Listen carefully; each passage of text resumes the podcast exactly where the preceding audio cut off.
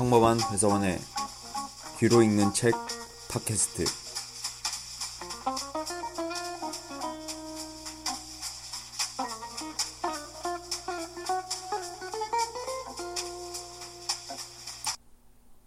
안녕하세요.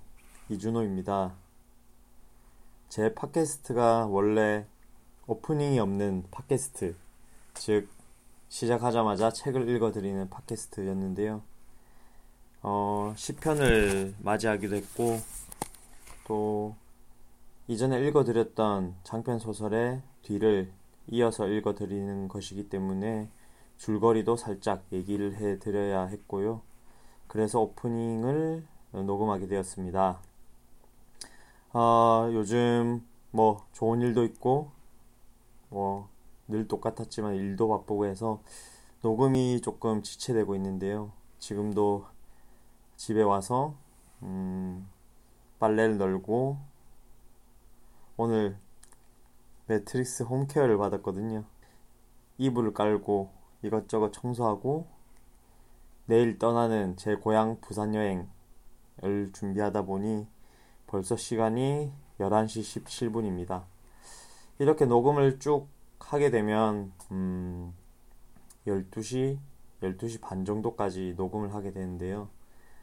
음, 그래도 녹음을 하고 한 사람이라도 들어준다는 그 자체가 저에겐 기쁨이기 때문에 이제 녹음을 하려고 합니다.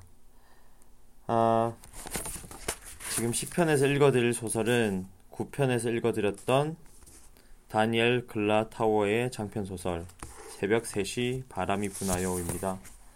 물론 9편을 안 듣고 10편을 듣는 분은 없으시겠죠.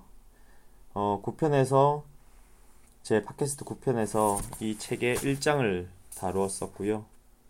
그리고 그 1장에서 다루지 못했던 부분은 뭐 간단히 줄거리로 말씀드리자면 이 한 남녀가 우연찮은 계기로 이메일을 주고받으면서 그 어떤 호기심, 어떤 궁금증, 또 외로움, 1화에서 읽어드리지 못했지만 실제 남자의 상처 도 이제 1, 어, 장편소설 1장에 담겨지게 되죠.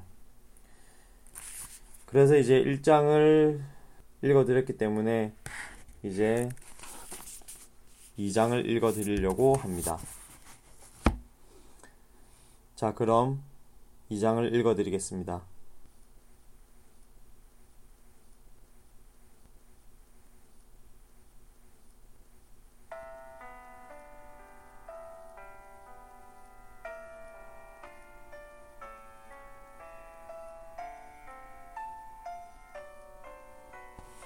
2장 일주일 뒤 제목 개떡 같은 날씨 오늘 날씨 참 개떡 같네요. 그죠? 에미슴 3분 뒤 1. 비 2. 눈 3. 진눈깨비 레오슴 2분 뒤 아직도 마음 상해 있어요? 50초 뒤. 마음 상한 적 없어요. 30초 뒤. 그럼 결혼한 여자랑은 얘기하고 싶지 않은 건가요? 1분 뒤. 아니요, 그렇지 않아요. 왜 결혼한 여자들이 나같이 생전 모르는 남자들이랑 얘기하는 걸 그렇게 좋아하는지 이따금 그건 궁금해요. 40초 뒤. 당신 메일함에 그런 여자가 여러 명 있나 보죠? 당신의 그 마을을 내내 극복 요법에는 나는 몇 번째 타자인가요? 50초 뒤. 좋아요 에미. 서서히 본래 모습을 찾아가는군요. 아까는 당신이 좀 수동적이고 소심하고 숫기 없어 보이기까지 했거든요. 30분 뒤. 레오, 아무래도 진지하게 말씀드릴 필요가 있겠어요. 제가 지난 월요일에 보낸 7개 항목 메일 정말 미안해요. 그 메일을 몇 번 다시 읽어보니 제가 봐도 참 불쾌하네요.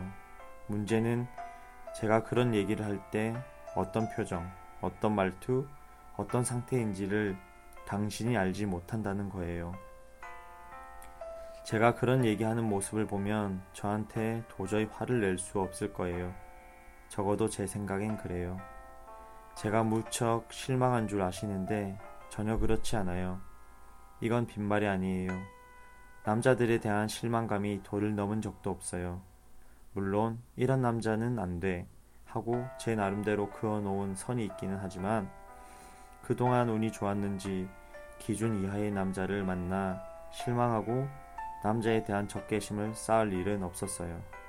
저희 냉소 주의는 분노와 안가품보다는 재미와 놀이에 더 가까워요. 어쨌든 저에게 마를렌의 얘기를 해준 건 무척 기쁘게 생각하고 있어요.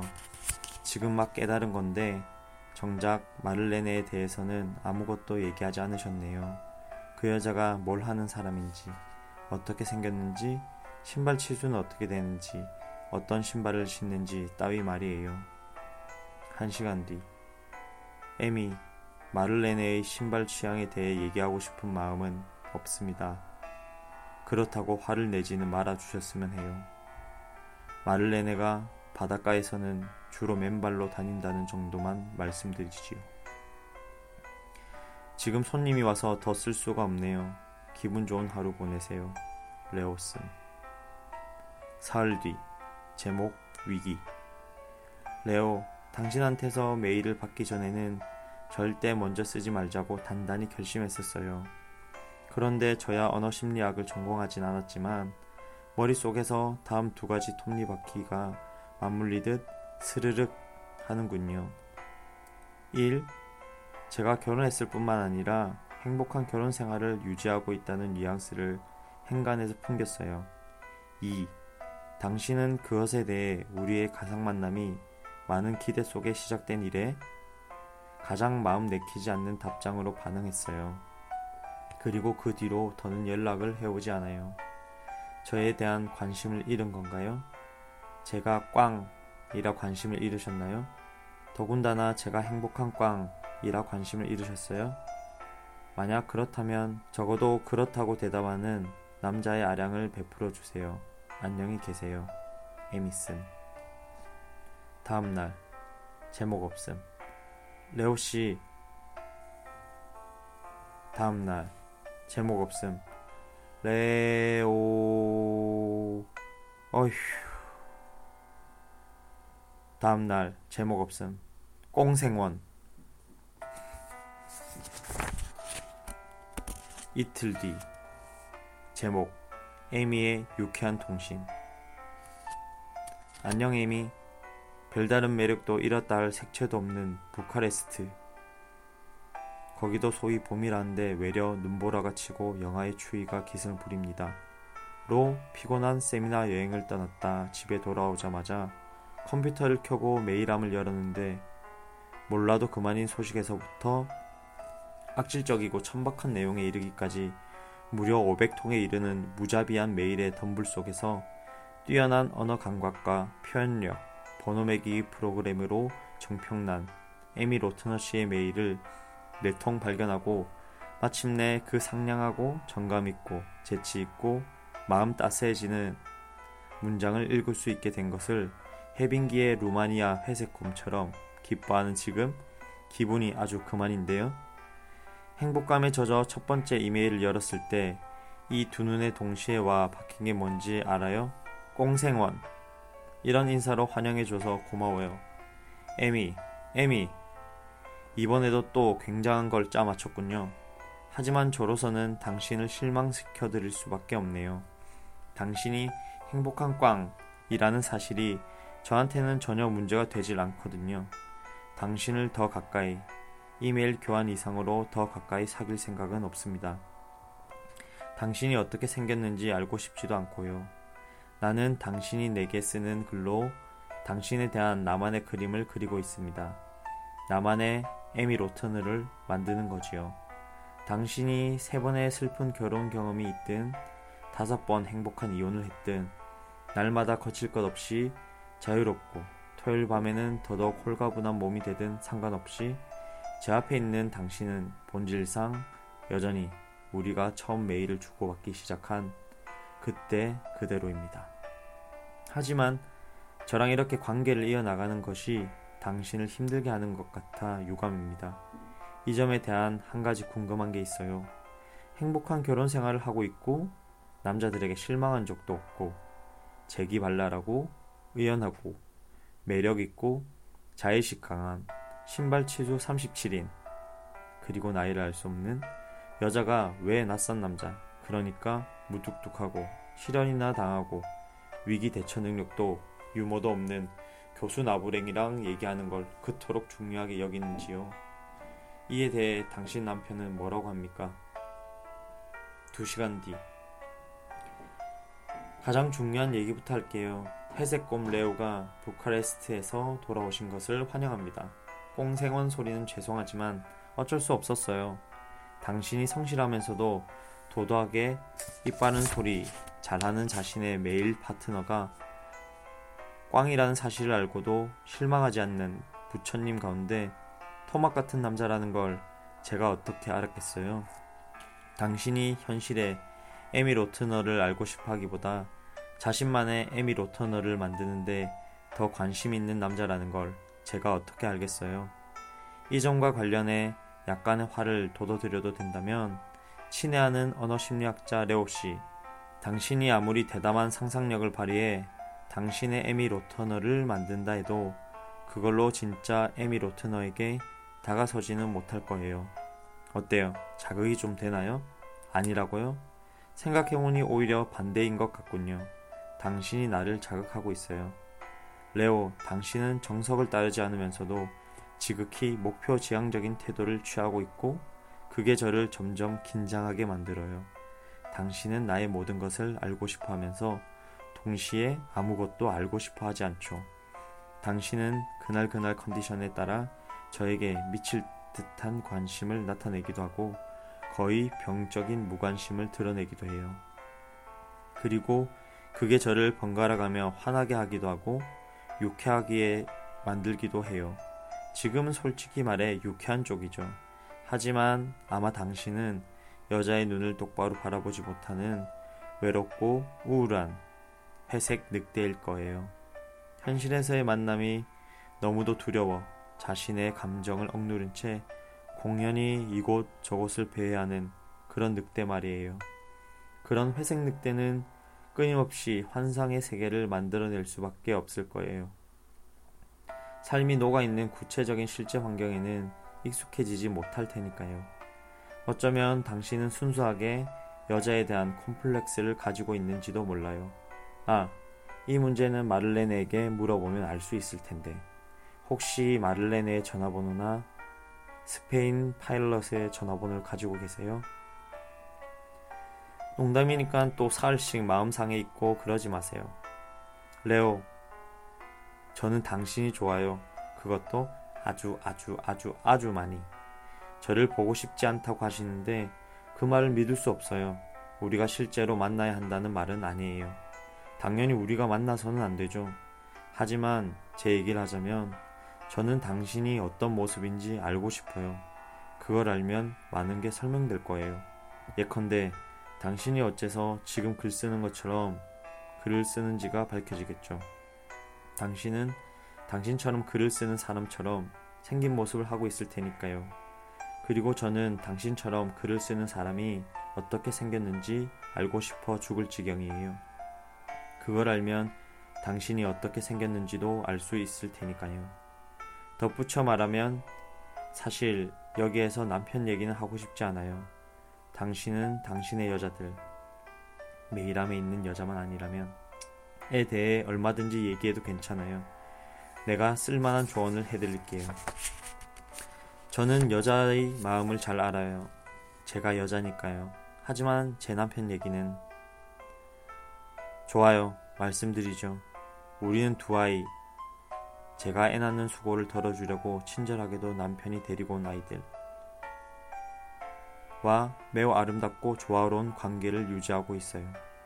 우리는 서로에게 비밀이 없어요. 남편에게 꽤 괜찮은 언어 심리학자와 종종 이메일을 주고받는다고 얘기했어요. 남편이 묻더군요. 그 남자랑 사귀고 싶어? 아니라고 했어요. 그러자 남편 말. 그럼 뭐야? 나는 그랬어요. 아무것도 아니에요. 남편이 아 그래? 이게 전부예요. 남편은 더는 나한테서 뭘 알아내려 하지 않았고 나 또한 더는 말하고 싶지 않았어요. 그리고 남편에 대해 더는 얘기하고 싶지 않아요. 됐나요? 회색곰 씨, 이제 당신 차례예요. 당신은 어떻게 생겼어요? 얘기해 주세요. 부탁이에요. 안녕, 당신의 에미슨. 다음날 제목 테스트 에미 저 역시 당신의 그 냉온탕 요법에서 쉽게 벗어날 수가 없습니다. 우리가 여기에 같이 앉아 보내는 시간을 누가 보상해 주죠? 그리고 당신은 이렇게 저와 이메일 주고받는 걸 당신의 일, 당신의 가정생활과 어떻게 병행하죠? 모르긴 해도 당신의 두 아이는 저마다 햄스터나 뭐 그 비슷한 애완동물을 적어도 세 마리씩은 가지고 있을 겁니다. 그런 마당의 낯선 회색 곰에게 이토록 세심하면서 강도 높은 관심을 쏟는 여유는 대체 어디서 나는 겁니까? 제가 어떻게 생겼는지 무조건 알고 싶다고요? 그렇다면 좋습니다. 놀이를 하나 제안하죠. 말이 안 되는 놀이라는 건 인정하지만 당신은 나의 다른 면도 알아야 합니다. 그럼 얘기해 볼까요? 저는 이를테면 당신이 20명의 여자 가운데 섞여 있다 하더라도 단 한 사람의 에미 로트너를 즉시 찾아낼 수 있다고 장담합니다. 당신은 그렇게 많은 남자들 사이에서 진짜 레오 라이케를 결코 알아내지 못하겠지만 말입니다. 한번 시험해 볼까요? 당신만 동의한다면 적절한 방법을 찾아보도록 하지요. 오전 시간 기분 좋게 보내세요. 레옵슨. 50분 뒤. 동의하고 말고요. 당신 모험을 진짜 좋아하시는군요. 미리 제 생각을 말씀드릴 테니 기분 나쁘게 받아들이지 마세요. 레오. 저는 당신 외모가 마음에 들지 않을 경우에도 계산해 놓고 있어요. 사실 그럴 가능성이 커요. 저는 몇몇 예외, 주로 동성애 성향이 짙은 남자들을 제외하고는 본래 남자들을 그다지 마음에 들어 하지 않는 편이거든요. 반대로, 아, 이 얘기는 안 하는 게 낫겠네요. 저를 즉시 알아볼 수 있다고요? 그렇다면 제가 어떻게 생겼는지 감을 잡고 있다는 말씀이신데 전에 뭐라고 했죠? 나이 마흔둘, 키는 작고 귀염성 있고 활달한 성격이며 머리는 검은색이고 짧다. 고 했죠? 저를 알아보는데 성공하시기를 빌어요. 그럼 어떤 방법을 할까요? 서로에게 사진 20장씩 보내고 그 중에 알아맞히기? 그럼 이만 에미씀. 2시간 뒤 에미 제가 제안하는 방법은 우리가 직접 만나는 겁니다. 물론 서로를 모르는 상태에서 많은 사람들 틈에 섞여서 그러자면 만나는 장소를 에르겔 슈트라세에 있는 후버 카페 같이 사람이 많이 드나드는 카페로 정해야겠지요. 후보 카페는 당신도 알고 있겠죠? 거긴 다양한 사람들이 끊임없이 드나드는 곳이잖아요. 일요일 오후 같은 때에 2시간 정도 시간을 정하고 우리 둘 다 그곳에 가는 겁니다. 계속 들고 나는 사람들이 있고 거기에 항상 홀에 손님이 꽉 차 있으니 우리가 서로를 찾아내려고 애쓰는 모습은 눈에 띄지 않을 겁니다. 제 외모가 당신 기대에 못 미쳐 당신이 실망하게 될 경우에 제 생각은 이렇습니다. 우리는 그 만남 뒤에도 자신의 외모를 둘러싼 비밀을 누설할 필요가 없습니다. 각자가 상대의 어떤 점을 보고 그 사람을 알아보았다고 생각하느냐가 흥미로운 것이지 우리가 실제로 어떻게 생겼는지가 흥미로운 것은 아닙니다. 적어도 제 생각은 그렇습니다. 다시 한번 말씀드리지만 저는 당신이 어떻게 생겼는지 알고 싶지 않습니다. 그냥 알아보고 싶을 뿐이고 알아볼 겁니다. 그리고 덧붙이자면 전에 제가 밝힌 인상착의를 지금까지 고수하고 있지는 않습니다. 에마 로트너 부인 남편과 아이들 얘기에도 불구하고 지금 당신은 내게 그때보다 조금 더 젊어졌어요. 그리고 한 가지 더 제 옛날 이메일들을 당신이 자꾸 인용하는 것이 저로서는 무척 기쁘다는 말씀을 드립니다. 그건 당신이 저의 지난 이메일들을 삭제하지 않고 보관하고 있다는 뜻이니까요. 역시 기분 좋은 일입니다. 우리의 만남에 대한 저희 제안 어떻게 생각하시는지요? 그럼 이만 레오스 40분 뒤 레오 한 가지 문제가 있어요. 당신이 저를 알아보면 제가 어떻게 생겼는지 알게 되겠죠? 제가 당신을 알아보면 당신이 어떻게 생겼는지 알게 될 테고요. 그런데 당신은 제가 어떻게 생겼는지 알고 싶지 않잖아요. 그리고 저는 당신 외모가 마음에 들지 않으면 어쩌나 걱정스러워요. 그러면 우리 두 사람의 흥미진진한 이야기는 끝나게 되는 건가요? 다른 말로 물을게요. 우리가 더는 메일을 쓰지 않게 되는 사태가 발생할지도 모르는데 벼랑간 이토록 급하게 서로를 확인해야 하는 걸까요? 만약 그렇게 된다면 제 호기심의 대가가 너무 비싼 것 같아요. 차라리 서로 모르는 채로 그냥 회색 고메이 메일을 죽을 때까지 받고 싶어요. 안녕, 에미스. 35분 뒤. 그렇게 얘기해주니 기분 좋은데요? 저는 우리의 만남에 대해 걱정하지 않습니다. 당신은 저를 알아보지 못할 테니까요. 그리고 저는 당신에 대한 아주 분명한 상을 갖고 있기 때문에 우리의 만남이 저에게는 단지 그걸 확인하는 기회일 뿐입니다. 그렇지만 제가 그리고 있는 당신의 이미지, 저의 온갖 기대와는 상반되는 가 실제의 당신과 맞지 않는다면 어차피 저도 당신을 알아보지 못하겠지요. 그럴 경우 저는 제 상상 속의 이미지를 유지할 수 있게 됩니다. 그러니 저로서는 걱정할 게 없지요. 안녕. 레오스 10분 뒤 레오 선생 제가 어떻게 생겼는지를 그토록 확실하게 알고 있다고요? 미치겠군요. 너무 큰 소리 치시는 거 아니에요? 제 모습을 어떻게 그리고 계신지 한번 밝혀보시지요. 궁금한 게 하나 더 있어요. 레오, 당신이 보고 있는 상상 속의 제 모습이 마음에 들기는 하나요? 8분 뒤 마음에 든다, 마음에 든다, 마음에 든다. 마음에 드는 거, 그게 그렇게 중요합니까?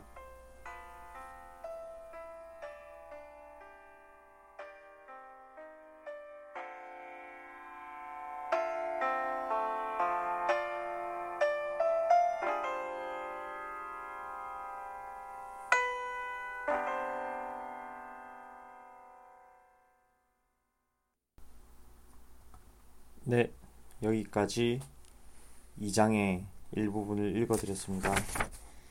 제가 책을 넘겨보니 2장이 이러고도 쭉 뒤에 이어지는데요. 저도 역시 뒤에 어떤 내용이 이어질지 궁금하네요. 음, 어, 이 2장에서 다룬 것은 어떤 현실, 실제 이 소설에서 이제 남녀가 메일로 서로에 대해서 궁금해하고 알아가고 호감을 느끼고 있지만 이게 사실 어떻게 보면 현실에서도 자주 일어나죠. 상대는 그만한 이유가 있거나 혹은 그럴 수밖에 없는 환경이거나 그런데 이제 그 반대편에 있는 이는 자신의 상상, 자신의 걱정, 때론 자신의 의심으로 마음을 졸이기도 하고 상대를 원망하기도 하고 그렇게 어떤 그 부정적인 감정을 마음속으로 끌어내게 되는 거죠. 자, 이럴 때 서로를 한치 더 이해하거나, 뭐, 조금 더 긍정적인 생각, 그리고 서로에 대한 배려만 있다면은 그 관계가 조금 더 지속될 수 있다.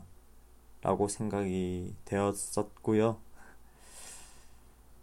사실 뭐 저도 말은 이렇게 하지만은 매번 쉽지 않은 게 사람 관계고 뭐 더 정확히 얘기하자면은 사랑인 것 같습니다. 오늘 너무 감정이 심취해서 느끼한 얘기를 많이 했는데요. 음, 딴 거 떠나서 제 연기력이 풍부해지는 것 같습니다. 아마 1편, 어, 악어에 비하면 제가 좀 더 연기력이 올라간 것 같은데, 어, 청취자 여러분들은 어떻게 생각하세요? 아, 팟캐스트를 하면, 팟캐스트를 하면 참 재밌는 것 같습니다. 저도 지금 새로운 부분을 읽게 되고요. 또 저를 통해서 소수이시겠지만 그리고 흘려 들으시겠지만 또 책을 간접적으로 접하게 되고 행여나 또 궁금해 하시면 책을 사서 읽게 되고 그런 선순환을 제가 원했던 거고요. 이 팟캐스트 목적이 거기에 있었습니다. 아, 내일이면 금요일이고 저는 부산, 제 고향 부산으로 떠납니다. 모두 연휴 잘 쉬시길 바랍니다. 당신의 삶에 따뜻한 흔적이 되길 바랍니다. 지금까지 평범한 회사원 이준호였습니다.